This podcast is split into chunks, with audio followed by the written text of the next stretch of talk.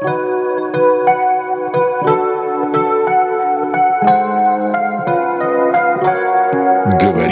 музей.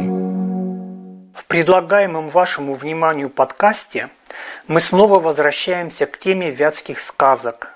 Выдающийся русский фольклорист и этнограф Дмитрий Константинович Зеленин, кстати, сам ветчанин по происхождению, в самом начале XX века записал на Вятке старинную сказку «Солдат и купец» и опубликовал ее в своем сборнике «Великорусские сказки Вятской губернии». Солдатские сказки – это особый жанр фольклора. «Служба царская, не мамкина перина», – говорили в старину. Доля солдатская была чрезвычайно тяжелой. Служили солдаты долго, муштра была жестокой, а случись война, так и голову можно было сложить на бранном поле. Те же из солдат, кому потом посчастливилось домой в родную деревню вернуться, почитались соседями как люди бывалые, находчивые, способные в любой трудной ситуации выход найти. Например, щи из топора сварить. Поэтому в солдатских сказках главный герой, простой солдат, всегда предстает победителем своих недоброжелателей, будь то жадный купец, скуповатый хозяин постоялого двора или спесивый барин-помещик. Доставалось и нечистой силе, в существовании которой тогда никто не сомневался – Недостатков в благодарных слушателях не было.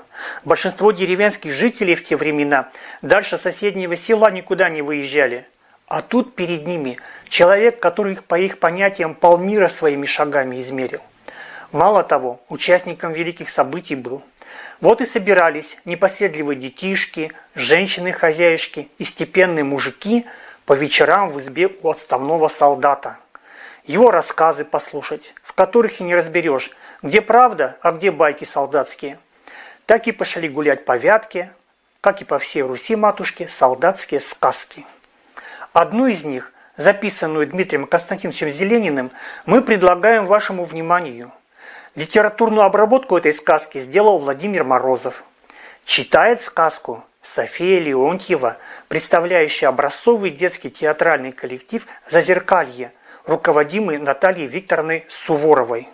Итак, София Леонтьевна читает для вас сказку «Солдат и купец». Дело в Москве было в стародавние времена, когда солдаты не в казармах жили, а по квартирам стояли. Как-то раз поставили солдата Вяткина на постой купцу. Богатый был купец, знатный, первой гильдии. Отвели солдата в комнату. Большая комната, светлая, стены обоями оклеены. И как на грех ни одного гвоздочка в стене нет. Снял солдат свою амуницию, а повесить некуда. Амуниция это тогда у солдат была белая. Бывало, муха на ремень сядет, чуть запятнает, а солдату выговор. Известное дело, такую амуницию в угол не бросишь. Солдат Вяткин купцу. Господин купец, а нет ли у тебя гвоздочков амуницию повесить? Ты, солдат, отвечает купец, солдатскую службу знаешь? Знаю, пожал плечами солдат. Значит, у тебя свои гвозди должны быть. Делать нечего. Вытащил солдат длинный шомпол, палка такая железная, которая в ружье чистят, и опять купцу. Господин купец, а не найдется ли молоточка, ты, солдат, солдатскую службу знаешь? У купца один ответ. Должен свой молоток иметь. Не стал солдат спорить. Исхитрился и заколотил шомпол в стену. Правда, пока вколачивал на пол стены обои и сковырял. Смотрит купец, кривится, да что сделаешь, сам виноват. А солдат опять. Господин купец, не найдется ли трепицы белой? Полотенце, что ли? Амуницию обернуть. А ты, упрямится купец, солдатскую службу знаешь? Должно свое полотенце быть. Пошел солдат, снял брюки, добыл себя белые подштанники, амуницию ими обвернул, брюки обратно. Господин купец, говорит, как бы мне пообедать? Ты, отвечает купец, солдатскую службу знаешь? Пайку получаешь. Достал солдат из ранца сухарики. Господин купец говорит, мне бы водицы. А вон, указывает купец, колодец во дворе. А ведерко? У тебя, отвечает купец, котелок есть. Зачем тебе ведерко? Сбегал солдат к колодцу, принес воды. Господин купец говорит, нельзя ли какую-нибудь тарелочку, сухарики размочить? Ну, солдат, отвечает купец, ты службу знаешь. На что тебе котелок дан? У него крышка есть, в нее и мочи. Перекусил солдат. Время позднее, спать пора. Господин купец говорит, мне бы чего под бок постелить. Ты, солдат, службу знаешь, не уступает купец. Штаны, говорит, под себя постели, мундир под голову, а шинелью укроешься. Остался солдат совсем без порток. На сон грядущий стал Богу молиться, а двери в купеческом из комнаты в комнату стекольчатые. Все дочери Купцовы из другой комнаты и подглядывают за голым солдатским задом. Солдат поклон Богу лбом в пол, а купеческие дочери в ладоши схлопают и хихикнут, надсмехаются над солдатом. Услыхал купец, подошел, увидел такое непотребство и наутро к фельдфебелю. «Господин фельдфебель, — говорит, — не можешь ли солдата от меня с квартиры свести?» «Нет, — отвечает фельдфебель, — квартиры не мной даются, иди к поручику». Приходит купец к поручику. «Господин поручик, нельзя ли от меня солдата с квартиры свести?» «Нет, — отвечает поручик, — квартиры не мной даются, это дело ротного командира». Пришел купец к ротному командиру, принес подарок, кулек сахару. «Господин капитан, — говорит, — можно ли солдата от меня свести с квартиры?» «Нет, — отвечает ротный командир, — не могу. Дойдите, — говорит, — до батальонного командира». Пошел купец к батальонному командиру.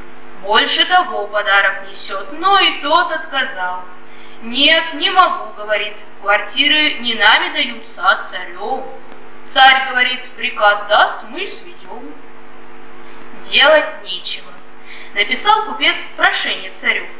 Ждет, пождет, приходит бумага, а в ней день и час назначены для разбирательства. Подошел срок, вызывает царь солдата. «Почему хорошо не стоишь на квартирах?» – спрашивает. «Неправда, ваше императорское величество», – не робел солдат. «Я просил у купца гвоздочков, он мне отказал. Я попросил у него полотенце, амуницию прикрыть от мух, он мне отказал, а я казенную амуницию берегу пуще глазу, потому чистые подштанники себя снял и амуницию ими обернул. Попросил я обедать. Он в ответ, мол, казенный паек получаешь. Попросил водиться, он указал во дворе колодец. Попросил ведерко, и тут отказ. У тебя, говорит, казенный котелок есть. Попросил я тарелки, сухарики размочить. Купец и в том отказал. Попросил я постель, а он говорит, суконные штаны свои подстели. Куда деваться? Остался я совсем без портов. Стал я на сон грядущий по вашему высочайшему указу Богу молиться. А у купца из комнаты в комнату двери стекольчаты. Я на коленях поклоны Богу кладу, а его дочери сзади сквозь стекло на меня подглядывают и насмешки чинят. Известное дело, ваше императорское величество. Солдата каждая видеть может, хоть купец, хоть купцова дочка. Что скажешь, купец? Рассердился государь-император. Верно солдат докладывает? Верно, потупил купец голову. За учиненные насмешки приказал государь взять замуж любую из купцовин, которая приглянется. Даже день свадьбы назначил и обещал самолично к обеду быть. Обвенчались. Приезжает солдат с молодой женой на квартиру.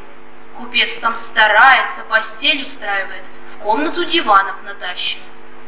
На какие диваны лечь изволите, молодые? Что еще за диваны? Возмущается солдат. Солдатскую службу знаешь? Суконные штаны подстелил, мундир под голову, шинелькой укрылся. Ложитесь на мягкое, просит купец. А солдат одно твердит. Солдатскую службу знаешь? Так и жили. В скором времени объявил царь поход. Прибегает на квартиру фельдфебель. Завтра в поход, шинели по походу.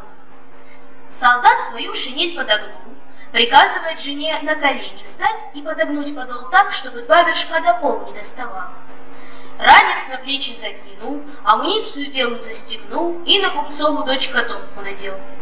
Купец кругами бегает, суетится, провожает зятя с молодой женой. Карету приготовил, тройку лошадей запряг, усаживает туда молодых. А солдат в ответ одно твердит. Солдатскую службу знаешь. Так и пошли по улицам. Впереди солдат шагает браво, следом плетется купцова дочка с котомкой, платье вздернуто почти до пупа. Сзади купец на тройке трусит. Идут, а люди из окон дивятся, пальцами показывают. «Глянь-ка, ребята!» — кричат. Купцовская дочь пошла за своим солдатом. Совсем стыдно стало купцу. Закрыл лицо руками и бегом к царю бухнулся в ноги. «Не погуби, государь-батюшка!» — просит. «Убереги от позора, оставь моего зятя, твоего императорского величества солдата, в Москве на всю действительную службу». Смилостивился государь, уважил просьбу именитого купца. А солдат поди и по сей день в столице проживает.